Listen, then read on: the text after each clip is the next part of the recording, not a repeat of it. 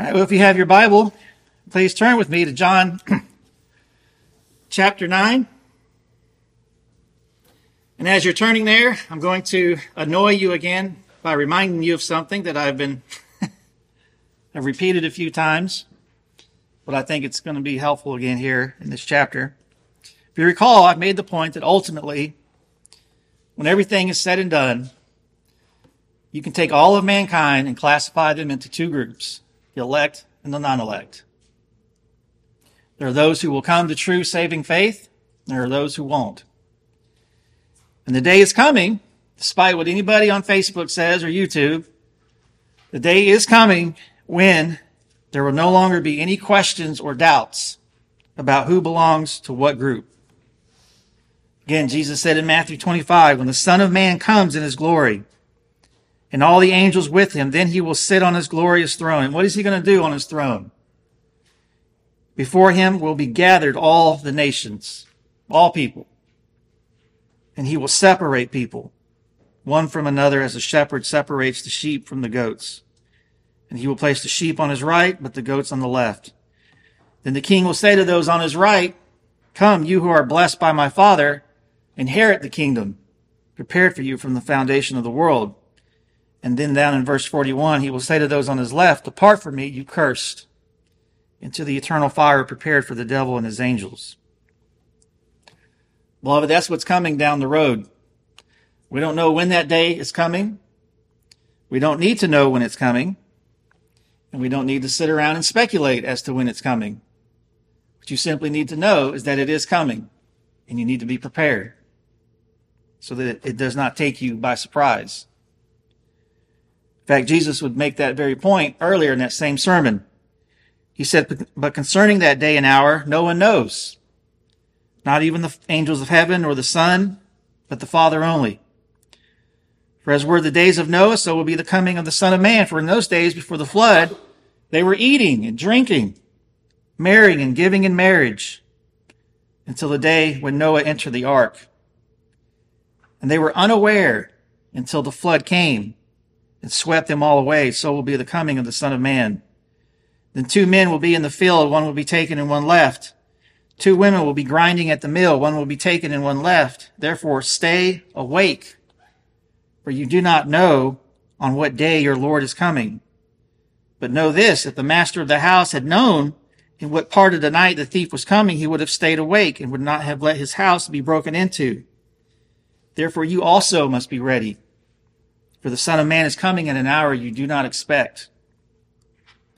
Who then is the faithful and wise servant whom his master has set over his household to give them their food at the proper time? Blessed is the servant whom his master will find doing so when he comes. Truly I say to you, he will set him over all his possessions. But if that wicked servant says to himself, my master is delayed, and begins to beat his fellow servants and eats and drinks with drunkards, the master of that servant will come on a day when he does not expect him, and at an hour he does not know, and he will cut him in pieces and put him with the hypocrites. In that place there will be weeping and gnashing of teeth. Beloved, on that day it's going to be revealed to all who are the sheep and who are the goats. But as I've said prior to that day, however, things are a little bit more complicated, not so obvious here on this earth. And we can actually speak of three types of people in the here and now. There are those who belong to God, truly. Secondly, there are those who do not belong to God, and they make no pretense of being followers of God or of Christ. But then there's this third group who they're not different from the second group in that they end up in the same place, ultimately but now they speak as though they do belong to God. They've deceived themselves. They speak as though they are the children of God, even though their beliefs and their practices don't line up with how a child of God should act and think. Now, what's interesting is that when we come to this chapter 9 here in John, we're going to read a story now in which there are some, at least two of these parties involved in interacting with each other namely those who believe versus those who say they belong but don't actually belong. And we're going to learn a little bit more about these people, how they act, how they think when they're confronted with Christ and with the truth. And then we're going to see in the end those who claim that they belong but don't eventually get revealed to be those who are no different from the second group. And as we witness these interactions, as we, as we look over these conversations, my prayer is that you will learn a little bit something about yourself and where you stand in relation to Christ and to the truth. So let's read the story. Again, this is John chapter 9. It says, As he, that is Jesus, passed by, he saw a man blind from birth. And his disciples asked him, Rabbi, who sinned, this man or his parents, that he was born blind? And Jesus answered, It was not that, his, that this man sinned or his parents, but that the works of God might be displayed in him. We must work the works of him who sent me while it is day. Night is coming when no one can work. As long as I am in the world, I am the light of the world. Having said these things, he spit on the ground and made mud with the saliva. Then he anointed the man's eyes with the mud and said to him, Go, wash in the pool of Siloam, which means sent. So he went and washed and came back seeing.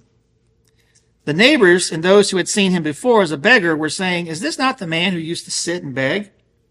And some said, It is he. Others said, No, but he is like him. He kept saying, I am the man. So they said to him, Then how were your eyes opened? And he answered, The man called Jesus made mud and anointed my eyes and said to me, Go to Siloam and wash.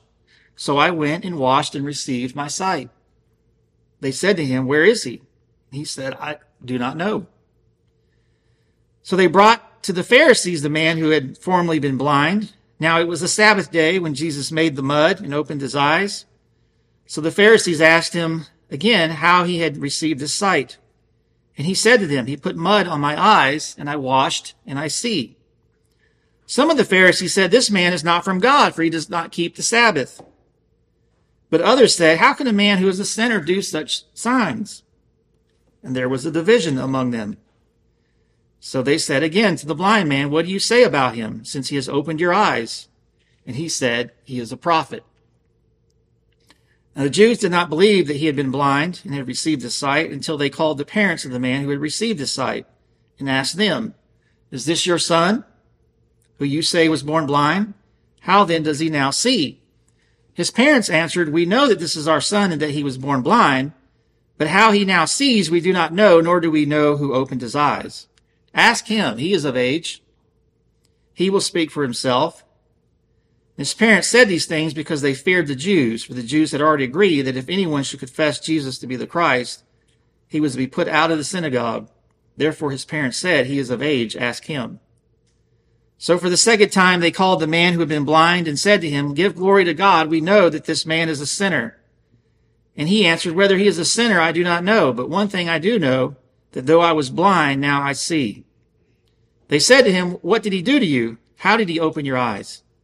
And he answered them, I have told you already, and you would not listen. Why, why do you want to hear it again? Do you also want to become his disciples? And then they reviled him, saying, You are his disciple, but we are disciple, disciples of Moses. We know that God has spoken to Moses, but as for this man, we do not know where he comes from. And the man answered, Why, this is an amazing thing. You do not know where he comes from, and yet he opened my eyes. We know that God does not listen to sinners, but if anyone is a worshiper of God and does his will, God listens to him. Never since the world began has it been heard that anyone opened the eyes of a, bl- of a man born blind. If this man were not from God, he could do nothing. And they answered him, You were born in utter sin, and would you teach us? And they cast him out. Jesus heard that they had cast him out, and having found him, he said, Do you believe in the Son of Man? And he answered, And who is he, sir, that I may believe in him? And Jesus said to him, You have seen him, and it is he who is speaking to you. He said, Lord, I believe. And he worshiped him. And Jesus said, For judgment I came into this world, that those who do not see may see, and those who may see become blind. Some of the Pharisees near him heard these things and said to him, Are we also blind? And Jesus said to him, If you were blind, you would have no guilt. but now you say we see your guilt remains. Let's pray. Father, as we come now to consider your word, may you open our eyes to its truth that we may embrace it, remove our blindness. While this took place a very long time ago in a world much different than our own, the reality is nothing has changed with respect to who we are as fallen creatures and who you are. So help each and every one of us to examine our lives in light of this word, to examine where we stand in relation to you, and to respond accordingly. We ask in Jesus' name. Amen. Well, before we look at the various groups and their interactions, let's consider what brought all this on. All right, what's the setup here? Well, we read of the setup in verses 1 through 7. Jesus and his disciples were leaving the temple area and they walked by a man who was blind from birth. Jesus noticed the man and so did his disciples. And then his disciples asked, Rabbi, who sinned, this man or his parents, that he was born blind? Now, Pastor Enro has already dealt with, uh, elaborated on that, those first four verses, four or five verses in his uh, sermon last Lord's Day. So I won't get into all the details again, but I'll simply summarize it by saying that we see that the disciples had this preconceived idea that all physical suffering was the direct result of some particular sin. They assumed that physical suffering of any kind is either the direct result of a particular sin or perhaps a lack of faith or is just being cursed of God. What they should have asked was, is physical suffering always the direct result of a particular sin? That would have been the right question.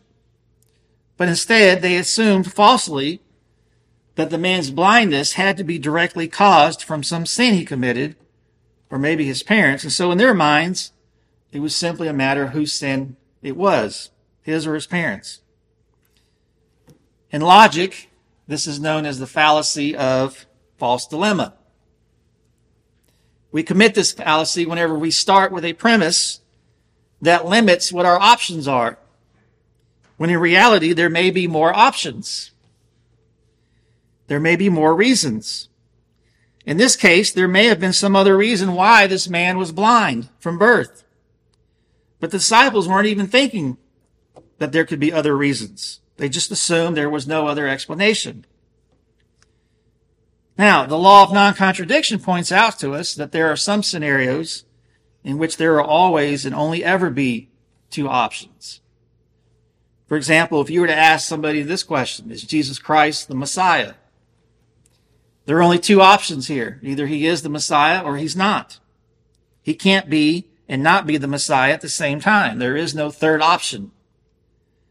And so by acknowledging the fallacy of false dilemma, we're not saying that everything is just up for grabs and that the law of non-contradiction doesn't exist. Some things are mutually exclusive and there's no other way around it. But in some cases, there may be more than one or two options available. And in this case, with the blind man, the disciples failed to recognize that. They assumed there was no other option due to their own ignorance. I think there's a very important lesson we could all learn from that.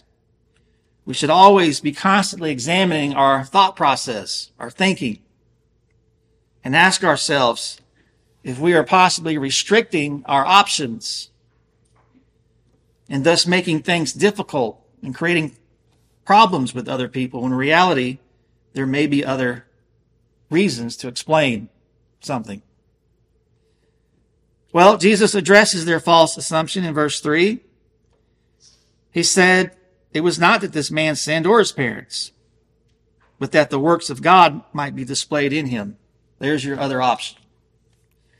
We must work the works of him who sent me while it is day, night is coming, when no one can work. And as long as I am in the world, I am the light of the world.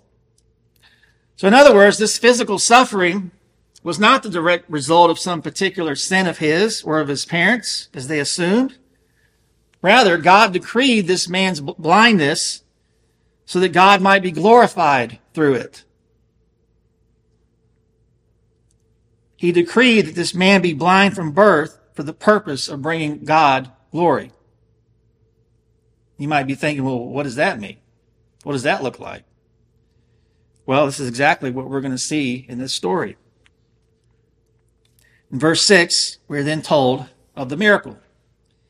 Having said these things, he spit on the ground and made mud with the saliva. Then he anointed the man's eyes with the mud and said to him, Go wash in the pool of Siloam, which means sent. So he went and washed and came back seeing. Now, if you read the commentaries, there's a lot of questions here as to why Jesus healed the man the way that he did. As many people have pointed out, Jesus could have simply just spoke it. He could have just simply said, see, and he would have saw. His blindness would have disappeared. Jesus certainly had that power to do that. So why did he do it this way? Why make mud with the dust of the ground and with his spit and then rub that in his eyes and then make him walk away and go to a pool to wash it off? What is the point in all of that? Well, we have to be careful here because Jesus didn't stop and give us a detailed explanation for why he did it this way. However, I will say this in verse 14, we learn that Jesus did this on the Sabbath. Does that ring any bells to you? Does that recall anything to mind that we've seen already in this gospel? You remember back in chapter 5 when Jesus healed the man who had been an invalid for 38 years. Jesus not only did that on the Sabbath, but then he asked the man to take up his bed and walk, which supposedly was unlawful to do on the Sabbath, according to the Jews and their skewed view of the law. And then what happened as a result of Jesus doing that miracle that day in the way that he did? Well, it triggered the religious leaders. It ticked them off. And then that's eventually what led to the confrontation between them and Jesus, which in turn allowed Jesus to explain his mission. I believe that's exactly what's going on here again in chapter 9. You see, the Pharisees had all sorts of rules that they had made up about the Sabbath. And one of their rules was that you were not allowed to knead dough on the Sabbath. You weren't allowed to make dough with your hands. Could it be that Jesus intentionally makes the mud using the dust of the ground and his saliva. And he's doing this on the Sabbath to provoke and trigger the Pharisees. I think that's exactly what he's doing. I think that's the simplest, safest answer. Jesus is provoking his enemies to bring out the truth, just as he did with the invalid back in chapter 5. Calvin had this to say and keep in mind, Calvin's not saying this because he's tying it with the mud making. He's just simply commenting about the fact this was done on the Sabbath. But there, here's what he says. He says, Christ purposely selected the Sabbath day, which must have given ground of offense to the Jews. We have already found in the case of the paralytic that this work was liable to slander. Why then does he not avoid the offense, which he could have easily have done, but because the defense malignantly undertaken by men would tend to magnify the power of God. The Sabbath day serves as a whetstone to sharpen them, to inquire more eagerly into the whole matter. And yet, what advantage do they reap from a careful and earnest examination of the question but this, that the truth of the gospel shines more brightly? We are taught by this example that if we were to follow Christ, we must excite the wrath of the enemies of the gospel. and that they who endeavor to effect a compromise between the world and Christ, so as to condemn every kind of offense, are altogether mad, since Christ, on the contrary, knowingly and deliberately provoked wicked men. We ought to attend, therefore, to the rule which he lays down, that they who are blind and leaders of the blind ought to be disregarded. I'm going to say something here a little difficult. A lot of people don't like.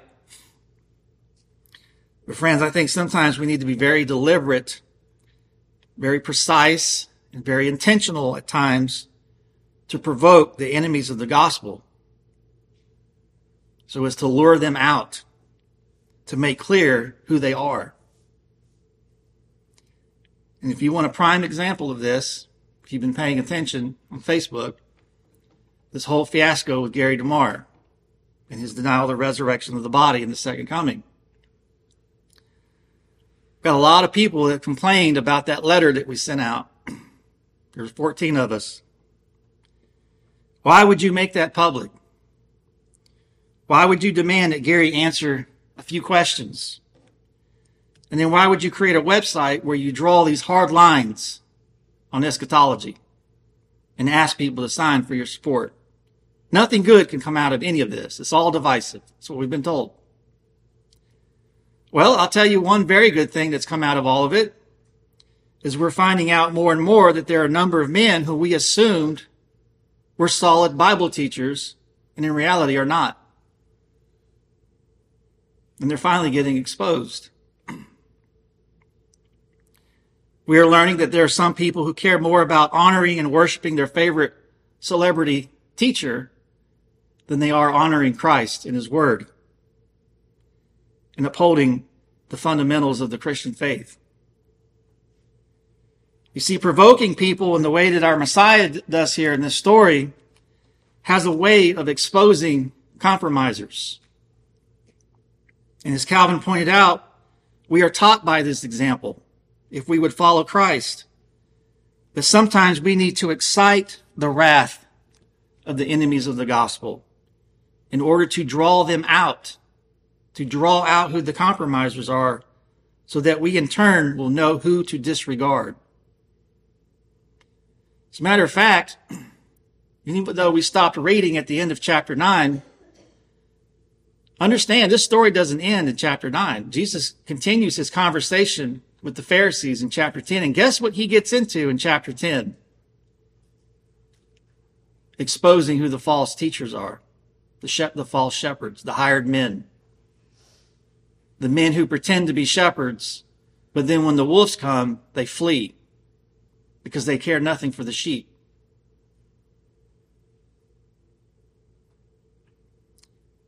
So Jesus here is intentionally provoking these men to draw them out and expose them for who they are. Well, this then leads to the responses then to Jesus' miracle. Following the miracle, there are five conversations that take place. And in these five conversations, we learn a little something about the man who was healed and what occurs to those who come to a true saving faith. But then we also learn about those who claim to belong to God, but in reality don't, and how they operate and how they respond to Christ. We see the first conversation takes place in verses 8 through 12 between the man and his neighbors. Again, it says the neighbors and those who had seen him before as a beggar were saying, Is this not the man who used to sit and beg? And some said, It is he. Others said, No, but he is like him. And he kept saying, I am the man. So they said to him, Well, then how are your eyes opened? And he answered, The man called Jesus made mud and anointed my eyes and said to me, Go to Siloam and wash. So I went and washed and received my sight. And they said to him, Where is he? And he said, I don't know. Now, this conversation is pretty straightforward and simple, right? This blind man obviously was well known among a lot of people. But then notice the response of those who knew him once the miracle took place. Hey, isn't this the man we know? This is the man used to sit and beg, the blind guy? And some were like, yeah, that's him. But then there were others who said, no, that's not him.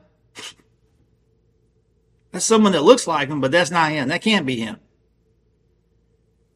And so here you simply see belief at work in some people, while not in others.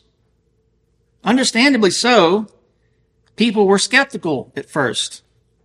I mean, who, who has ever heard of a man born blind being made to see? And among those who knew this man, there were some who obviously could not deny that a miracle had taken place. But even as obvious as it was, there were still some who knew this man and just refused to accept that the miracle had taken place.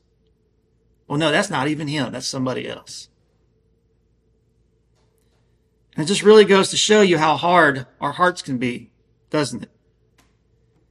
Even when clear, obvious, undeniable evidence is staring us right in the face, we're like, no, that's, that's not it. That's not him. Looks like him, sounds like him. I know the guy, but that can't be him. How stubborn is that? Our unbelief. One other point to make in this conversation is notice how the healed man described Jesus. When asked how his eyes were open, he says, the man called Jesus made mud and anointed my eyes. Here he simply calls Jesus the man. Now, as this chapter progresses, we're going to see how this changes and how his, his profession progressively gets better. Well, then there are three more conversations that take place, the next three all involving the Pharisees. They have two with the man and then one with the man's parents. In verses 13 through 17, we see the conversation between the Pharisees and the man. It says, They brought to the Pharisees the man who had formerly been blind. Now it was the Sabbath day when Jesus made the mud and opened his eyes. So the Pharisees again asked him how he had received the sight, and he said to him, He put mud on my eyes and washed, and I washed and I see. Some of the Pharisees said, This man is not from God, for he does not keep the Sabbath. But others said, How can a man who is a sinner do such signs? And there was a division among them. So they said again to the blind man, What do you say about him? Since he has opened your eyes, and he said, He is a prophet. So notice here that there's some division among the religious leaders. Some said there's no way this man is from God. He's, he's not keeping the Sabbath. He's breaking the law, which of course was all false. Jesus kept the Sabbath as it was intended. But then notice there are some who objected, but how can a man who is a sinner do such things? And so we have division among the religious leaders. The second thing to notice here is how the man now describes Jesus in this conversation. He says he is a prophet. So first it was he's the man. Now it's he's the prophet. He is a prophet. Again, just keep that in mind. Well, then we move to the next conversation that takes place in verses 18 through 23. And now it's between the Pharisees and the man's parents. It says the Jews did not believe that he had been blind and had received his sight until they called the parents of the man who had received his sight and asked him, asked them, is this your son who you say was born blind? How then does he now see? And his parents answered, we know that this is our son and he, that he was born blind, but how he sees now sees, we do not know, nor do we know who opened his eyes. Ask him, he is of age, for he will speak for himself. Notice the way the man's parents interact with the religious leaders. Now, this at first seems harmless, doesn't it? This seems innocent.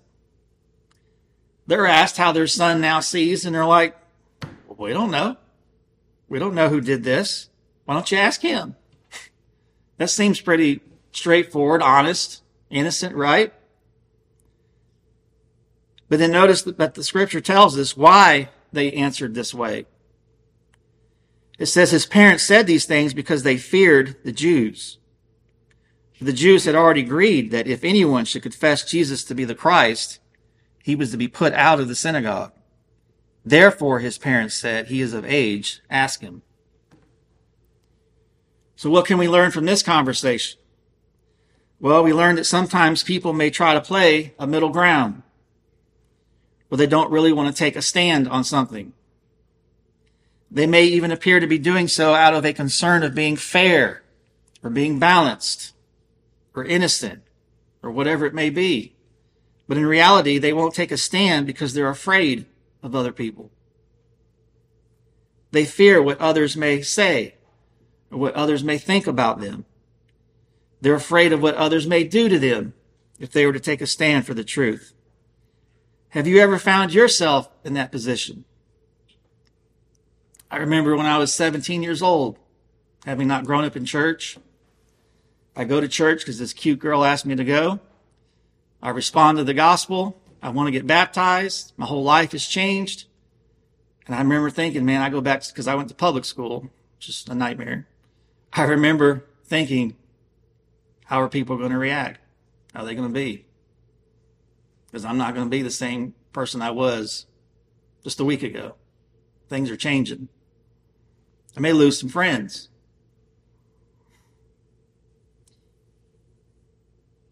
Again, have you ever found yourself in that position? You know what the truth is. It's clear. It's obvious. But when called upon, you don't want to stand for what's right, for what's true, because you're afraid of what people are going to think about you. Your friends, your family, your coworkers, your boyfriend, your girlfriend.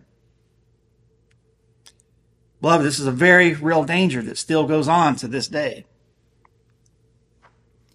I want to remind you of something Jesus said concerning this very thing.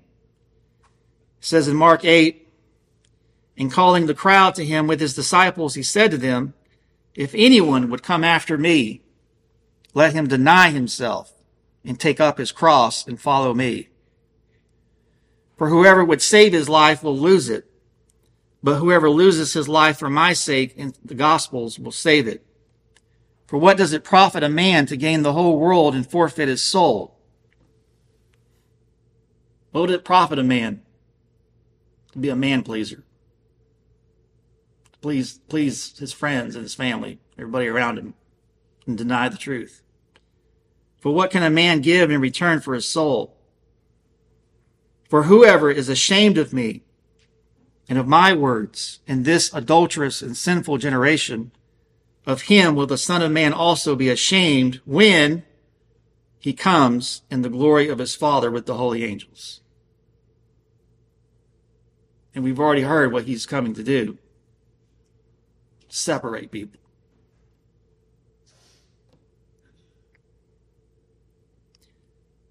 Well, then, fourth, next we see the Pharisees turn back to the man for our fourth conversation. And we read of this in verses 24 through 34. It says, So for the second time they called the man who had been blind and said to him, Give glory to God. We know that this man is a sinner. And he answered, Whether he is a sinner, I do not know, but one thing I do know, that though I was blind, now I see. And they said to him, Well, what did he do to you? How did he open your eyes? And he answered, I told you already, and you would not listen. Why do you want to hear it again? Do you also want to become his disciples? And they reviled him, saying, You are his disciple, but we are disciples of Moses. We know that God has spoken to Moses, but as for this man, we do not know where he comes from. And the man answered, Why, this is an amazing thing. You do not know where he comes from, and yet he opened my eyes. We know that God does not listen to sinners, but if anyone is a worshiper of God and does his will, God listens to him. Never since the world began has it been heard that anyone opened the eyes of a man born blind. And if this man were not sent from God, he could do nothing. And they answered him, You were born in utter sin, and you would teach us? And then they cast him out. Notice the beggar's courage in contrast to his parents. The religious leaders came and said, Hey, glorify God with us. Have the same opinion of Jesus that we have. Affirm us in calling Jesus a sinner. And what was his response? Well, I don't know if he's a sinner. But I do know this, that though I was blind, now I see. He couldn't deny what had happened to him and who had done it, who should take credit for it. And the Pharisees didn't like that answer. They didn't like that this man would not bow down their knee, his knee to them. And so they asked again, well, how did he open your eyes? And then I love this. The beggar just starts to scorn him. Remember I was talking about exciting the wrath of God? from his enemies. Beggar's starting to do this now. The Pharisees scorn them. He said, I told you already, and you would not listen. Why do you want to hear it again? Do you want to become his disciples also? And then they revile him, saying, You are his disciple, but we are disciples of Moses. We know that God has spoken to Moses, but as for this man, we do not know where he comes from. Now, quick side note here. I told Inroad there's a whole sermon right here in this verse. So I was sharing with him last Lord's Day. Notice how it is the Pharisees who try to pit Moses against Christ. And yet, what do we hear often from those who are anti-law, antinomians, and others who tell us that, oh, it's all about grace and the law is irrelevant. The Old Testament is irrelevant. doesn't apply to us anymore. What do they call those of us who emphasize the importance and continued relevancy of the Old Testament? They call us Pharisees. And yet it was the Pharisees who were pitting Jesus against Moses.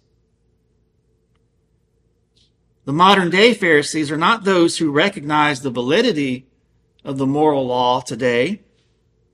The modern day Pharisees are those who tell us that none of the Old Testament matters anymore. They are the ones like the Pharisees of old who are trying to pit the old against the new. The only difference is, is whose side they take. That's it. The Pharisees of old sided with Moses against Jesus. The Pharisees of today will side with Jesus against Moses. When the reality is, is that they're both dead wrong. Now, that is not to say that there are no differences between the old administration and the new. Obviously, there are differences. But as our confession rightly points out, there are not, therefore, two covenants of grace differing in substance, but one and the same under various dispensations. Friends, our Old Testament, the Old Testament, we call the Old, kind of don't like that phrase, is not at war with the New. Anybody who claims that it is is a Pharisee. It's just they've chosen different sides. Instead of pitting Moses against Jesus, they're pitting Jesus against Moses. It's the same error. So, end of side note. But again, we notice the, the beggar's courage, and we notice that he is seeing things more and more clearly. Meanwhile, the blindness of the Pharisees is getting worse, now to the point that they excommunicate the man from the synagogue. And there's much we can learn here in these three conversations with the Pharisees and of those who think they belong to God, but in reality don't. First thing we can learn from this is that no matter how much evidence they are given, unless the Holy Spirit quickens a person, they will not believe. Despite all your religious activities. Think about it. These people heard from the neighbors they called the man. Then they went to the man's parents. Then they went back to the man again. And they're all testifying concerning the same thing. Everyone's testimony confirmed that an incredible miracle had been performed. That the man that stood before them is now seeing, even though he's been born blind since day, since he's been blind since the day he was born. And yet despite all this evidence and testimony, they still would not believe it. Another thing we can learn from these folks, Pharisees, is that they took comfort in their legalism and in their false religion. Again, I want to be clear here. Understand something. Desiring to uphold the moral law of God as the fruit of someone who has been quickened by the Spirit of God is not legalism. That's the work of true saving faith. Legalism is when we make up our own rules and attempt to justify ourselves. As the evidence of a true miracle was presented to them, they felt threatened and they retreated to their man-made rules and to the comfort of their self-righteousness. Jesus was a sinner, they said. And no sinner could possibly do works like these. And why did they say that Jesus was a sinner? Because they claimed that he had broke the Sabbath when he made the mud with his saliva. Again, according to their man-made rules, not the laws of the Bible, but according to their rules, a person was not allowed to knead bread on Sabbath. And this is essentially what Jesus did.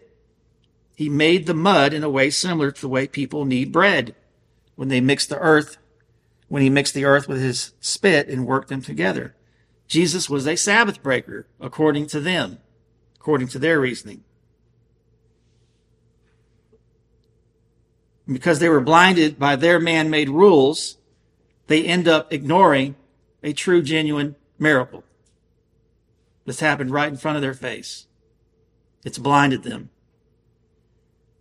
They ignore an act of mercy. They choose to, to dismiss Jesus in favor of their man-made rules and regulations. And in reality, he never broke the Sabbath. Again, friends, we have to be very careful here. Learn the lesson. So many people in their zeal to appear holy and righteous only end up fighting against the Lord. And they're missing out on what the Lord is doing because in actuality, they have substituted God in His Word for their own man-made rules and regulations. And then fifth and last, we see the conversation between Jesus and the beggar in verses 35 through 38. And when Jesus had heard that they had cast him out, and having found him, he said, Do you believe in the Son of Man? And he answered, And who is he, sir, that I may believe in him? And Jesus said to him, You have seen him, and it is he who is speaking to you. And he said, Lord, I believe. And he worshiped him. Now notice here who initiates this conversation. Once Jesus had heard that the man had been cast out of the synagogue, it was Jesus who went and sought him and found him. That's important because we're going to see Jesus talk about this again in the next chapter about him being the shepherd and laying his life down for the sheep and going after the sheep. Here you're seeing Jesus actually doing this in real time. And upon finding him, he said, Do you believe in the Son of Man? And he answered, And who is he, sir, that I may believe in him? And he said, You have seen him. It is he who is speaking to you. And then notice what he says, Lord, I believe. And he worshiped him. Do you see the progression that I talked about earlier? Remember, first he said, he's just a man. Or he said he's a man, the man. Then it was, he is a prophet. And then when the religious leaders got in his face, he defended Jesus at any cost. And then now finally he acknowledges Jesus as Lord and he falls down and he worships Jesus. And so in all of this, you see that Jesus is doing the work of God. That Jesus is the glory of God. That it is Jesus who is to be worshiped. And that Jesus is the Christ, the Son of God, and that by believing you may have life in his name. Jesus would go on to say, For judgment I came into this world, that those who do not see may see, and those who may see become blind.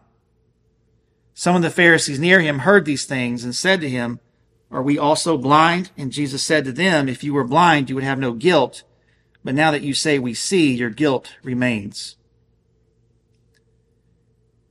We see here that Jesus' coming has two, a twofold effect upon men.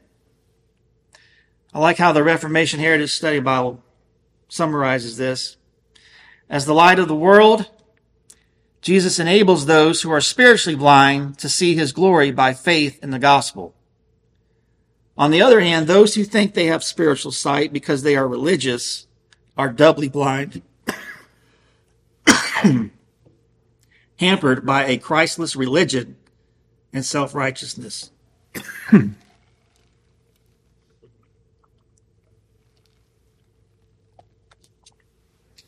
when people are ignorant of God's truth, but are open to being corrected, their sinful state is less of a deterrent. Such people have hope that God may save them, but those adamant in their proud opinion that they are right are hardened in their unbelief. And then lastly, we see that Christ's word confronts us, that there is no neutrality. We can be like the man who was healed and boldly follow the truth to worship at the feet of Jesus and confess him before men. Or we can be like his parents, who in the fear of man bowed under the intimidation of this world. Or we can be like the Pharisees who were so blind they rejected the plain truth to cling to their own ways. Only one of these individuals or groups could see, and the others were blind to the light of Christ's glory. So I ask you, where do you fit in this story? Who do you most resemble among these groups? May you repent and flee to Christ. Let's pray.